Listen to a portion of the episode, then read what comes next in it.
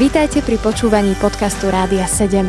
Naším vysielaním reagujeme na potreby ľudí v duchovnej, duševnej aj fyzickej oblasti. Cez ETR Rádia 7 chceme odrážať vzťah s Bohom v praktickom živote.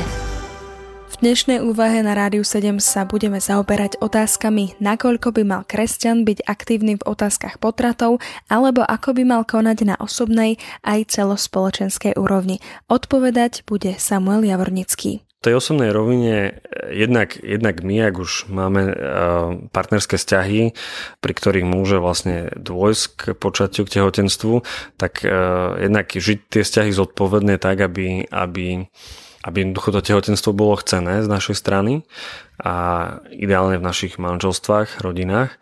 A ak sa stane, že, že nie, či už manželstve alebo partneri žijú aj mimo manželstva, tak jednoducho v každom prípade, ak, ak k tomu počatiu dôjde, tak ten prvotný je náš osobný príklad, jednoducho naozaj urobiť všetko preto, aby sme si to dieťa mohli nechať, hej, aby, aby sme ho mohli prijať a vytvoriť rodinu, vychovávať ho a starať sa o neho.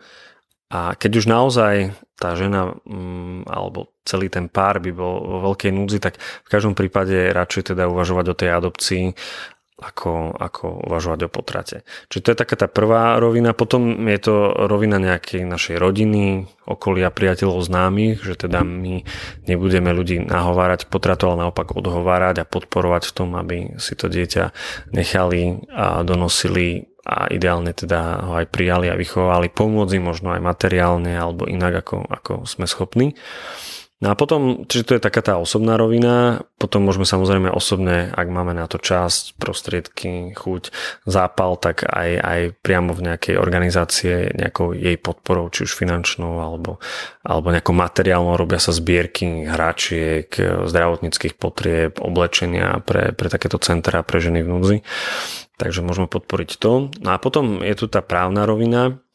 Ja sa teda domnievam, že z hľadiska toho, že, že okrem prípadov znásilnenia to nechcené tehotenstvo je dôsledkom konania, aj konania ženy a slobodného konania. A preto si myslím, že jednoducho nemôžeme fungovať v legislatíve, ktorá vlastne beztrestne dovoluje zabíjať nenarodené deti len preto, že prišli nevhod. Naozaj sú metódy, ako predísť e, neželanému tehotenstvu. Aj v prípade, že pár, ktorý nechce mať deti, tak uh, už sexuálne uh, spolu žije.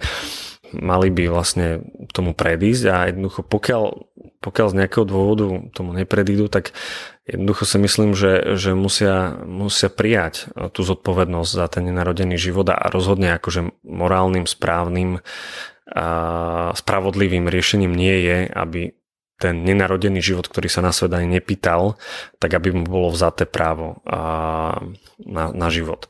Takže preto si myslím, že aj tie nenarodené deti by mali mať právo na život a, a mala by to vlastne zabezpečovať aj naša legislatíva. Preto ja sa stotožňujem aj s týmto aspektom týchto um, pochodov alebo iných rôznych um, uh, verejných, spoločenských aj politických aktivít, ktoré, ktoré vlastne šíria túto pro-life agendu. Áno, potom môžeme hovoriť o špeciálnych výnimkách v situácii, kedy tehotenstvo ohrozuje, ohrozuje zdravie alebo život ženy alebo veľmi taká delikátna téma toho tehotenstva po znásilnení. Už sme hovorili v minulých úvahách aj o, aj o prípadoch, kedy je poškodený a, plod. A, tam v podstate, ja som použil ten argument, ktorý veľmi krátko zhrniem, že jednoducho pokiaľ trváme na tom a ja s tým teda súhlasím, že nemôžeme zabíjať, oberať o právo na život narodené deti, tak to nemôžeme urobiť ani pred narodením. Tento prípad nepredstavuje podľa mňa výnimku, ale naozaj veľmi takou špecifickou, delikátnou aj ťažkou témou je, je tehotenstvo po znásilnení. Tam v podstate padá ten argument, že žena otehotnela ako, že je to dôsledok jej slobodného rozhodnutia. Teda okrem týchto možno špecifických prípadov si myslím, že, že by sme ako kresťania mali presadzovať aj legislatívu, ktorá vlastne zamedzi tým potratom. Samuel Javornický nám dnes odpovedal na otázky týkajúce sa potratov. Každý človek, aj ten nenarodený, je Božím stvorením a teda my sme povinní ho chrániť. Prajem vám príjemné počúvanie Rádia 7 aj naďalej. Počúvali ste podcast Rádia 7. Informácie o možnostiach podpory našej služby nájdete na radio7.sk.